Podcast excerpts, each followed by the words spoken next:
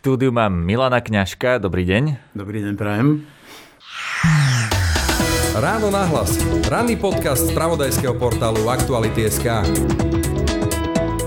Výnimočný dizajn, svetlá v tvare anielských krídel a najlepšia bezpečnosť v triede. Také je obľúbené SUV Hyundai Tucson. Posaďte sa do jeho komfortných sedadiel a užite si jazdu s náladovým osvetlením, veľkou obrazovkou a špičkovými technológiami. Užite si zimu s Tucsonom. V Autopolis Bratislava máme autá i hneď k odberu. Navštívte Autopolis na Panonskej, Račianskej, Naboroch alebo kliknite na www.autopolis.sk.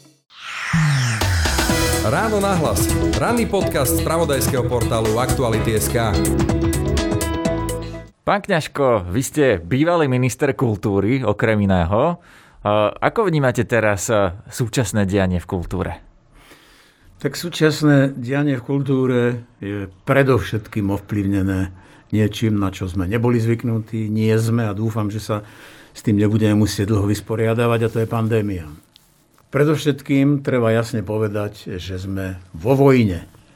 Takže akási, akési pohrávanie sa s ľudskými právami typu, že nám rúška narušujú osobnú slobodu a podobné nezmysly treba dať bokom, pretože ide o životy a zdravie. No a vláda je z ústavy, každá vláda na svete povinná e, zaistiť zdravotnú starostlivosť a životy svojich občanov. A ešte raz zdôrazňujem, sme vo vojne. Vo vojne platia rozkazy, alebo potom sa strieľa. Ja nechcem, aby sa strieľalo. Ale tie nariadenia musia byť zrozumiteľné, jasné, prísne a musia byť konzekventné. To znamená, že keď niekto poruší akékoľvek nariadenie, ktoré ohrozuje zdravie a životy, musí znášať dôsledky. Toľko na úvod. Kultúra je veľmi e, komplikovaná oblasť, a treba komunikovať nie len e, s politickými partnermi, ale treba komunikovať aj s predstaviteľmi jednotlivých sekcií a jednotlivých sekcií Rozumiem, pán Kňažko, tu vám to skúsim zjednodušiť. Nech sa páči, že teraz to vyzerá tak, že tá kultúrna obec je proti ministerke kultúry e, Natáli Milanovej, teda to počúvame posledné týždne. Vnímate to uh, aj vy tak, že teda tá kultúrna obec vlastne odmieta uh, súčasnú ministerku? No, ako keď vymenia ministerku, to pandémii neublíži. Čiže treba hovoriť konkrétne k veci. Viete, ja, by som sa, ja by som sa rád vyhol takýmto personálnym Áno, oni ju kritizujú, poďme viete? k veci teda, že no, uh, slabo bojuje za kultúru, že nemá politickú váhu takú, aby presadila niečo uh, napríklad v prospech tej kultúry. Opäť by sme museli byť konkrétni, pretože keď e, najhoršia ministerka v dejinách, e, v dejinách ministerstve kultúry Lašáková kritizuje Milanovu, no tak nad tým sa treba len pousmiať. Však a podobne je to aj s inými. Netreba pripisovať vlastnosti pandémie vlastnostiam vlády alebo jednotlivých ministrov. E, príklad z Čiech. Vymenili štyroch ministrov zdravotníctva, ten štvrtý bol ten prvý. Svedčí to o niečom však. Jedno je isté, že tá komunikácia medzi predstaviteľmi kultúrnej obce a ministerstvom kultúry nie je dobrá. Nie je dostatočná, pretože potom by sa dos- dodatočne neobjavovali takéto výkriky vymente Milanovu, nekomunikuje s nami. Ja neviem to posúdiť, naozaj. Ale keď počujem, keď sa pozerám na to, že ja neviem, otvárajú sa reštaurácie, ale neotvárajú sa divadlá kina, tak mi chýba odborné epidemiologické vysvetlenie tejto situácii. Nie politické, to ma nezaujíma, pretože to je skreslené a politici nie sú odborníci v tejto oblasti. A možno, nie možno, celkom určite malo nastať a je dobré, že toto požadujú predstavitelia kultúry. Ja len dúfam, že ministerka kultúry na to bude reagovať. Zdalo sa, že, zdá sa v poslednom období, že áno, že už to je rovnako 50-percentná účasť a nie 50 e, ľudí, povedzme, v divadlách a podobne. Takže dúfam, že to smeruje k lepšiemu.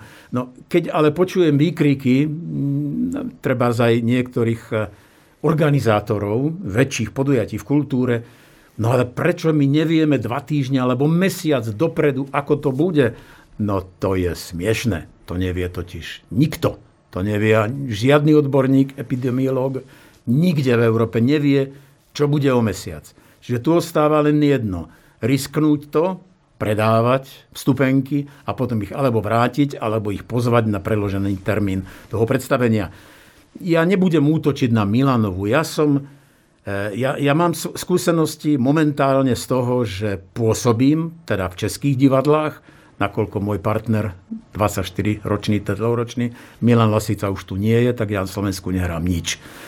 Tam ľudia môžu chodiť do divadla, áno, musia byť ale preočkovaní, alebo museli prekonať e, COVID, alebo musia mať testy, ktoré majú, neviem teraz koľko hodín, myslím 48 hodín alebo tak.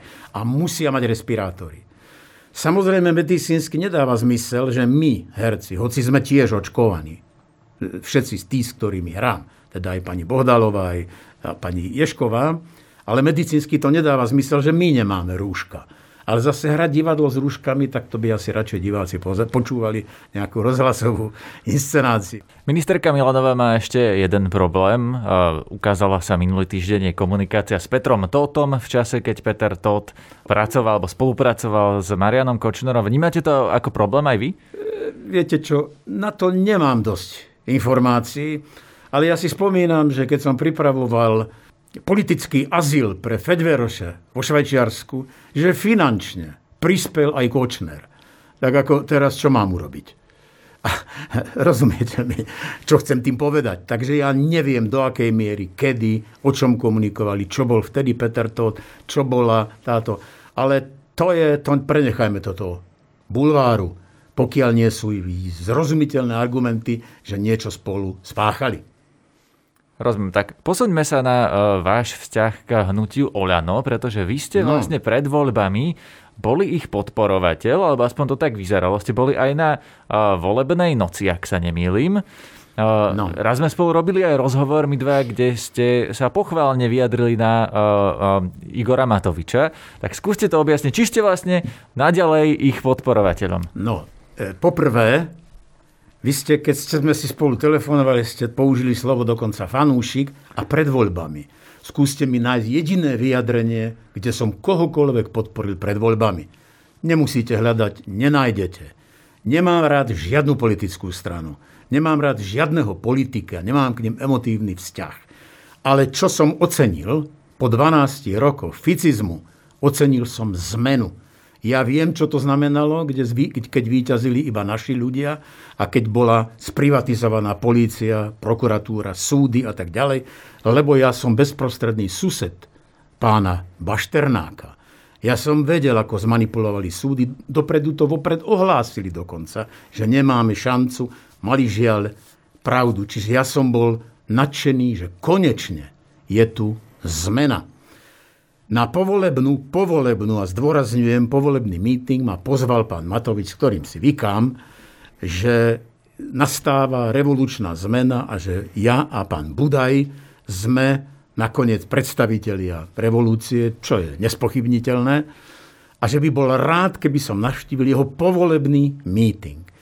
V budúcnosti, alebo potom neskôr, keď som akokoľvek, aby som citoval vaše slova, obhajoval alebo podporoval, Matoviča alebo Oľano. Predovšetkým som vždy hovoril, že nič lepšie v tých voľbách, alebo ak chcete iným slovníkom, nič menej zlé nebolo, čo by mohlo e, e, pripravovať, alebo čo by mohlo pokračovať v tejto zmene.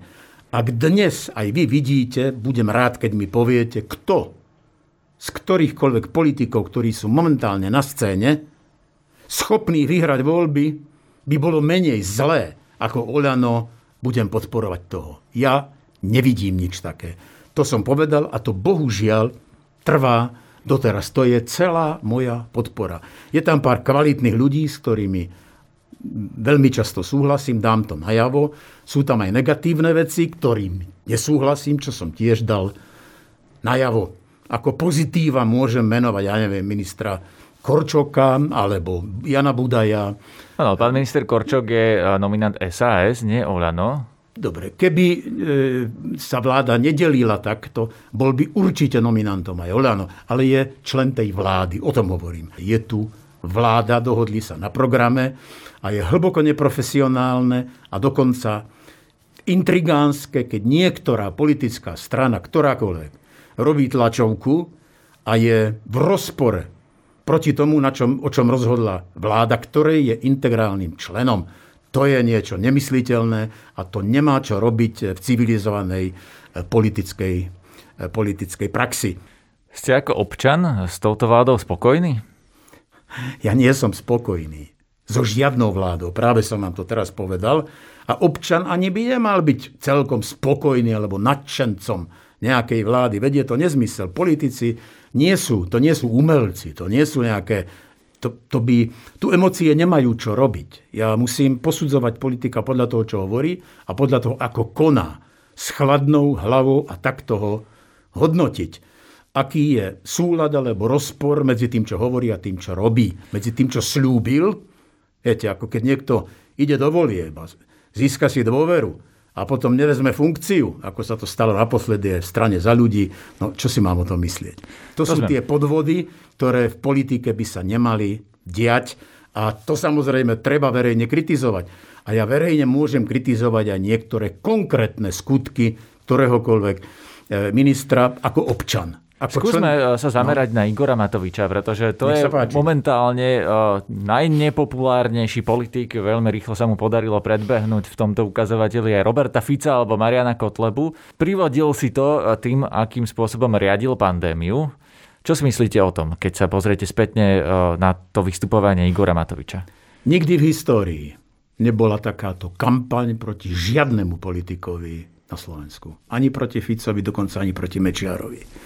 Ja by som prijímal kritiku, aj prijímam, aj kritizujem, ak je založená na skutočnosti, na faktoch, ak nie je demagogická, skresľujúca. A tu v mnohých prípadoch, dokonca aj mienkotvorné médiá, sa znížili k tomu, že používali polopravdy, niekedy lži, niekedy vyslovene politické floskule. Skúste byť aby... konkrétny. Uf, za všetko môže Matovič, i za to, za čo môže pandémia. Áno, čo je nezmysel, pretože nikde na svete neriešia pandémiu ideálne. Všade protestujú, všade vyvolajú nespokojnosť. Skúsim byť e, konkrétny. No, napríklad, e, keď niekto povie, a to povedala pani prezidentka, že keď bol Matovič premiérom, že by mal poveriť, zodpoved- že by mal poveriť riadením pandémie niekoho iného. No to je čo za myšlienka? Rozumiete? Ak je najväčším problémom v každej krajine a v našej rozhodne je pandémia, je na prvom mieste pre riešenie predovšetkým vlády. A musí za ňu zodpovedať predseda vlády. Dokonca sa tejto zodpovednosti ani nemôže zbaviť, aj keby chcel aj keby poveril XY. Áno, automaticky je to pravda. jeho podriadení ju riadia, ale poďme k tomu spôsobu, no, akým ju riadia. Môžem, ako on môžem. je kritizovaný, alebo bol kritizovaný najmä za to, že vlastne stále sa všetko menilo veľmi rýchlo a že vždy to, takým Matovičovským spôsobom prišiel s no, nejakým no, už sme, nápadom. Už sme pri tom. Tu sa, tu sa prebra... Ktorý sa ja potom ukázal ja ako nechcem, nie celkom funkčný. Ja ho nechcem Ja len replikujem tú kritiku, aby ste mali na čo reagovať. Ja ho nechcem obhajovať, to nemá zmysel. Matovič má dosť chýb na to, aby sme hovorili len o týchto chybách a nevymýšľali ďalšie. Hovoriť o ňom, že je psychopat, blázon a ja neviem, už hovoríte, to je také Matovičovské, že je pomstichtivý a tieto nezmysly, to je slovník Fica. Pretože Matovič 10 rokov v tom parlamente, to by ste si mohli spomenúť, označil smer za mafiu veľmi presne. To nie, že on dva týždne pred voľbami odrazu získal podporu. Nebolo tam nič dôveryhodnejšie. Nehnevajte sa. Kto? Povedzte mi meno človeka, ktorý tak intenzívne bojoval či už pred eh, Bonaparte, eh, tieto, alebo vôbec jeho vyjadrenia v parlamente. To, že niekedy boli za hranicou bežnej komunikácie, áno, to treba to priznať. Pán Kňažko, no ale, ale nerobme, de, nedemonizujme. Skúsme, skúsme rozdeliť uh, Igora Matoviča, alebo teda oddeliť to, to jeho obdobie v opozícii no. uh, od toho obdobia vo vláde. Ako podľa vás pôsobil ako premiér, alebo ako sa osvedčil ako premiér? Lebo vy keď hovoríte, že to bola kampaň proti Matovičovi, no. to znie ako keby uh, ste nie, považovali nie, nie, nie. za v zásade dobrého premiéra. Nie, to, to sú vaše slova.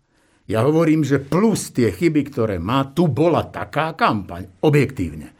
Objektívne sú aj jeho chyby a nedostatky. Ja ich nechcem obhajovať. Na druhej strane vyhral voľby. prieskumy verejnej mienky, nehnevajte sa, porovnávať s volebnými výsledkami je diletantizmus. Voľby budú o viac ako dva roky. Tam môžeme porovnávať potom tie výsledky. Nie prieskumy verejnej mienky, ktoré sa objavujú týždeň čo týždeň. Koho by ste volili keby? No to čo je za nezmysel? Ako, k čomu, čomu to slúži? Aká je to? Okrem toho strati dôveryhodnosť v takejto situácii neexistuje dôveryhodná vláda, hádam na svete, možno okrem Merkelovej, ale to je, to je iný problém. Čiže bez toho, aby som obhajoval Matoviča, znovu len hovorím, kto iný? Dobre, robí to Heger a furt sa ozývajú hlasy, no to je slabý premiér. Najhorší premiér v histórii Slovenska Fico hovorí o ňom, že je slabý. Dokonca aj druhý najhorší, a to je Pellegrini, hovorí, že to je bábkový premiér a podobné nezmysly. Pani prezidentka hovorí, že je to slabý premiér, no to čo má? Čo to je za nezmysel? Zatiaľ z toho, čo môžem hodnotiť Hegera, je to najlepší premiér za posledných od čias, ako nastúpil Fico. Nespochybniteľne. Lepšie ako Iveta Radičová? Iveta Radičová bola tam poprvé príliš krátko. Po druhé, urobila základnú politickú chybu, že e, nebola konzekventná a nechala sa riadiť stranickými funkcionármi, ktorí boli vyššie postavení. Zurinda sa. No, prepačte, no. ale nie je no. toto aj problém Eduarda Hegera, že sa nechá riadiť stranickým funkcionárom? To ja neviem. No v, ktorom, v ktorej, kedy, pri ktorom skutku sa toto stalo. Ja viem, že sa to hovorí, áno, ale zatiaľ to tak nevyzerá. Je len človek, ja obdivujem jeho trpezlivosť, priznám sa. Obdivujem jeho schopnosť rokovať, aj keď to vyzerá beznádejne. A nakoniec ale treba hodnotiť výsledok. Napriek veľkým ťažkostiam reforma životné prostredie, reforma zdravotníctva prešla. Ja pevne verím, že prejdú aj ďalšie a možno to bude zase ochlp, lebo táto koalícia je zložitá. Táto koalícia je rozporúplná, áno, ale na druhej strane je vždy lepšia ako tá jednoliata či už to bola komunistická strana 40 rokov, alebo Fico 12 rokov. Nespochybniteľne je to lepšie. A ak sme schopní niečoho lepšieho, rád tomu zatlieskam. Ale znovu sa vrátim k tomu, rád by som počul meno a zdôvodnenie. Nech sa páči, ano, povedzte ho vy, Kňažko, viete, že novinár. ja ako novinár e, nemôžem takto verejne hodnotiť politikov, lebo by to vyzeralo, že niekomu nadržam a Dobre. niekomu nie. Čiže toto odo mňa čakať nemôžete. Ale ja nadviažem na to, čo ste hovorili vy, že Robert Fico je podľa vás najhorší premiér, akého sme mali. Ano. No ale momentálne preferenčne rastie. Ja viem, že teda nerád počúvate o prieskumoch, ale naznačuje to niečo, uh, aké sú nálady v spoločnosti. Prečo podľa vás Fico znova rastie? No, e, pretože cynickým, hrubým, krčmovým spôsobom zneužíva E, pandémiu. To je niečo, čo v iných krajinách nevýdané, nemysliteľné. A najnovšie zmluvu s Amerikou, kde si dovolí tvrdiť, že dominantný predstaviteľ organizácie, ktorá garantuje našu bezpečnosť, ohrozuje bezpečnosť Slovenska. No to e, málo ktorý komunista aj minulosti bol schopný takejto demagógie a takejto hlúposti.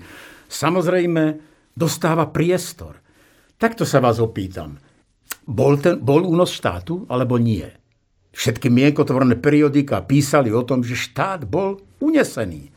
A títo únoscovia sa prestrojili za politikov a sú príjmaní médiami. Dokonca niektorí píšu svoje názory do mienkotvorných médií, nebudem menovať, ja nechcem byť osobný, no tak potom pozor. Alebo ak únos je teroristický čin, Mečiar uniesol jednu osobu, teda uniesol, nie za Mečiara, aby som bol presný, áno, tu bol unesený štát. Pani prezidentka príjima únoscu štátu, ktorý tvrdí o sebe, že je politik a že je dokonca sociálny demokrat. Tak ako urobme si v tom poriadok. Ja si myslím, že títo ľudia nepatria na politickú scénu a títo ľudia nepatria vôbec do slušnej spoločnosti. Ale Pán táto... Kňažko, ale časť no. spoločnosti si asi myslí opak, keď eh, má Fico 14-15% preferencie. Nepochybne znova. áno, môžeme si položiť otázku prečo. Ja ako, vám ju kladiem. No, ako nadbieha a zneužíva situáciu, ktorá je objektívne zlá, za ktorú nemôže žiadna vláda na svete, a to je pandémia. Plus populistickým spôsobom zneužíva tú nostalgiu za komunizmom, však on je samozrejme bývalý komunista, a to DNA je tam hlboko zakotvené, tých, ktorí, by, ktorí sú náchylní uveriť tomu, že Američania sú agresori a že by bolo lepšie, keby sme boli a tak ďalej a tak ďalej. V rozpore so svojím konaním napokon. No, čiže e, všetko je otázka a sme opäť pri médiách. Sme pri, opäť pri médiách a ja nechcem povedať, že to je, že to je dielo mienkotvorných médií, sú tu sociálne siete, je tu internet a je tu predovšetkým radikálna, jednoduchá až primitívna agenda, ktorá zaberá na to gro voličov, ktorí takí jednoducho sú, ale v každej krajine. Prečo Le Penová má nejakých 30% teraz vo Francúzsku? To je šialenstvo. Rozumiete tomu prečo? Veď som vám to práve povedal, že toto je tá vrstva ľudí, ktorá počúva na jednoduché slogany, ktorá by rada radikálnym spôsobom vyriešila e, svoju, svoju nespokojnosť, či už je odôvodnená logicky alebo len pocitovo. Čiže toto, toto je tá, dovolím si povedať, toto nie je politika, toto je podvod v politike. Áno, má veľký úspech. Ja si myslím, že do volieb sa ukáže, že tomu tak nebude. Táto vláda má ešte viac ako dva roky na to, aby skutočne dokázala, čo, čo vie urobiť z toho, čo sľubovala. A jej držím palce, pretože ja osobne po 13-ročných skúsenostiach v politike, kedy si dávno, Jednak viem, komu o čo ide, keď počúvam to, čo hovorí. A jednak myslím na to B, čo príde potom. Kto? Kto tu je na tejto scéne, kto by mohol byť, ako som už povedal na začiatku, a znovu to zdôrazňujem, mohol byť lepší, alebo aspoň menej zlý. Veľmi rád e, sa budem angažovať preto, aby som to podporil. Ja to zatiaľ, bohužiaľ, nevidím. Keď počúvate, ako Robert Fico hovorí o politických väzňoch a myslí tým Dušana Kováčika, Norberta Bedera, Tibora Gašpara a podobne, aký z toho máte pocit? Pozrite sa, e, e, veci, v tomto prípade sú veci jasné. Komu patrila polícia? Komu patrila finančná správa? Komu patrila verejná kontrola? Prokuratúra, veľká časť súdov, dokonca ústavný súd. No a toto sa teraz rúca. Niektorí v snahe sa zachrániť začali spolupracovať podstate sú to základy mafie. Definitívne, to treba povedať. Samozrejme, ako som nedávno napísal, nemám rád, keď niekto povie, že sme mafiánsky štát. Pretože mafiánska môže byť vláda, môže byť tamten minister, ono, ona organizácie, v žiadnom prípade nie štát. To keby v Taliansku, kde mafia vznikla, povedal niekto, že my sme mafiánsky štát, nejaký Talian, no tak z politike skončil. Štát nie je mafiánsky, samozrejme, a nikdy nebude. Pevne verím, to by... E, to skrátka je niečo, čo by sme si mali urobiť na Slovensku poriadok, pretože e, veci treba pomenovať správne. No a opäť tá otázka, keď Robert Fico hovorí o politických väzňoch, aký z toho máte pocit?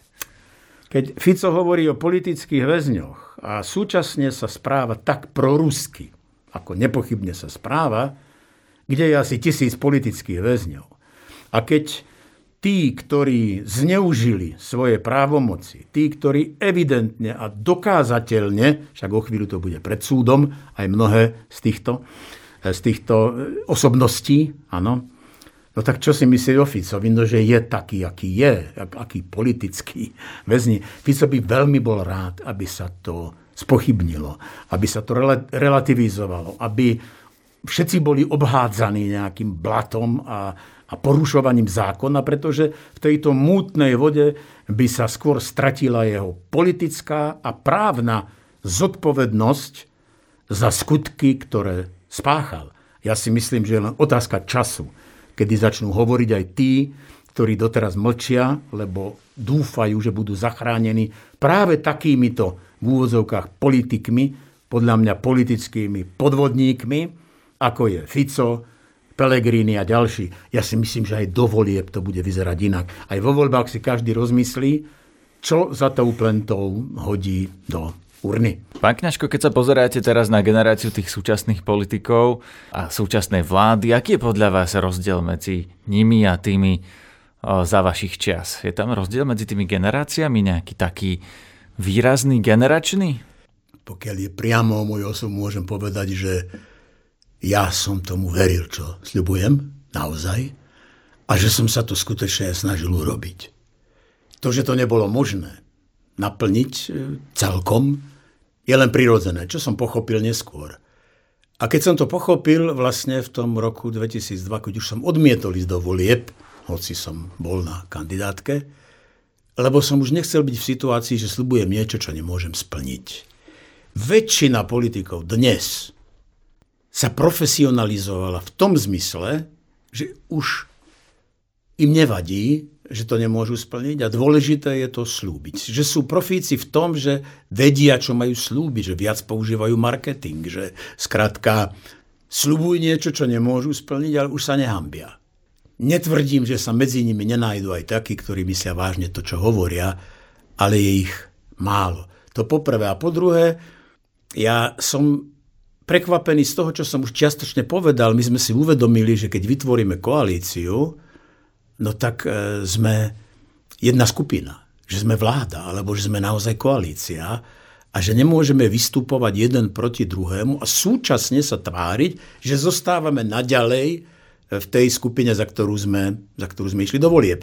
Takže to je zle. Na druhej strane, ja si myslím, že táto generačná výmena musela prísť. A že si počkajme. Viete, tie 4 roky volebné obdobie, to nie je náhoda. To je takisto skúsenosť mnohoročná, že každá vláda potrebuje minimálne 4 roky, aby sa pokúsil splniť to, čo slúbila a to, kvôli čomu ju zvolili. Preto tieto hysterické nezmysly okolo predčasných volieb považujem za, za populizmu, za, za také grázlovstvo politické, ale typické pre, pre e, Mečiara, teda pardon, pre Fica and Company. No, takže e, no, možno som trošku odišiel, v čom je rozdiel, netrúfam si to takýmto zovšeobecňujúcim spôsobom hodnotiť, pretože opäť ide o konkrétnych ľudí, konkrétne individuá a to vidíme. Viete, E, sám si odpovedzte na otázku, koľko hodnotných ľudí, predsa len, ktorým to myslí, sa vyskytne v politickej strane, či už Oľano, alebo Sasky, alebo za ľudí a koľko nie. No a každý si urobí... No skúste, prepáčte pán Kňažko, povedať teda jedného hodnotného človeka, ktorým to, ktorému to myslí, ktorý v slovenskej politike je, aby sme vedeli, koho tým myslíte. Dobre, už som dnes spomenul, môžem ich zopakovať. Môžem zopakovať Jana Budaja, môžem so všetkou zodpovednosťou hovoriť o Korčokovi. Určite viac plusov ako minusov má Nať ako minister eh, obrany Dokonca si myslím, že mnohom ide o dobre Kolíkovej, že naozaj, a že je to aj osoba, ktorá má isté skúsenosti a ktorá by mala dotiahnuť hlavne súdnictvo. Kde je tá plošná výmena tohto stavu, ktorý sa nechal harabinizovať? Pýtam sa. Chápeme. No a teraz no. opačná otázka. Ste povedali, že ten veľký rozdiel je v tom, že uh, tí ľudia, ktorí idú do politiky, slubujú niečo, čo nemôžu splniť, tak skúste toto konkretizovať. Kto je ten, čo slubuje to, čo vlastne nemôže ani splniť. No, v podstate, už som to povedal, viete, že každý politik musí byť do takej miery populista, aby bol zvolený.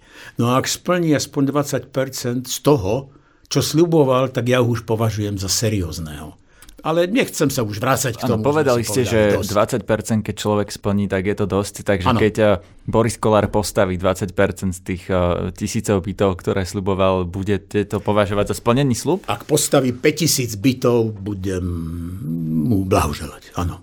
A budem si hovoriť, áno, pokúsil sa. 25 sa nedalo, ale po, mal vyššie ambície, ako boli možnosti. Okay? Ak naozaj, ak postaví 5000 bytov, tak. Ale nebol to prázdny slub, nie je to presne to, čo ste kritizovali no ale, pred chvíľou, že no. ale, slubuje človek niečo, čo nemôže dodržať? Ale to ja neviem. Má na to ešte dva roky, však o tom práve hovoríme. Ja to neviem. Osobne si myslím, ale môžem sa míliť, že 25 tisíc je veľa. Ale znovu zdôrazňujem, ak postaví 5 tisíc, tak to stálo za to. To je úžasná vec. To bol Milan Kňažko. Ďakujem vám veľmi pekne za rozhovor. Ďakujem a ja pekný deň vám prajem. Všetky podcasty z pravodajského portálu Aktuality.sk nájdete na Spotify a v ďalších podcastových aplikáciách.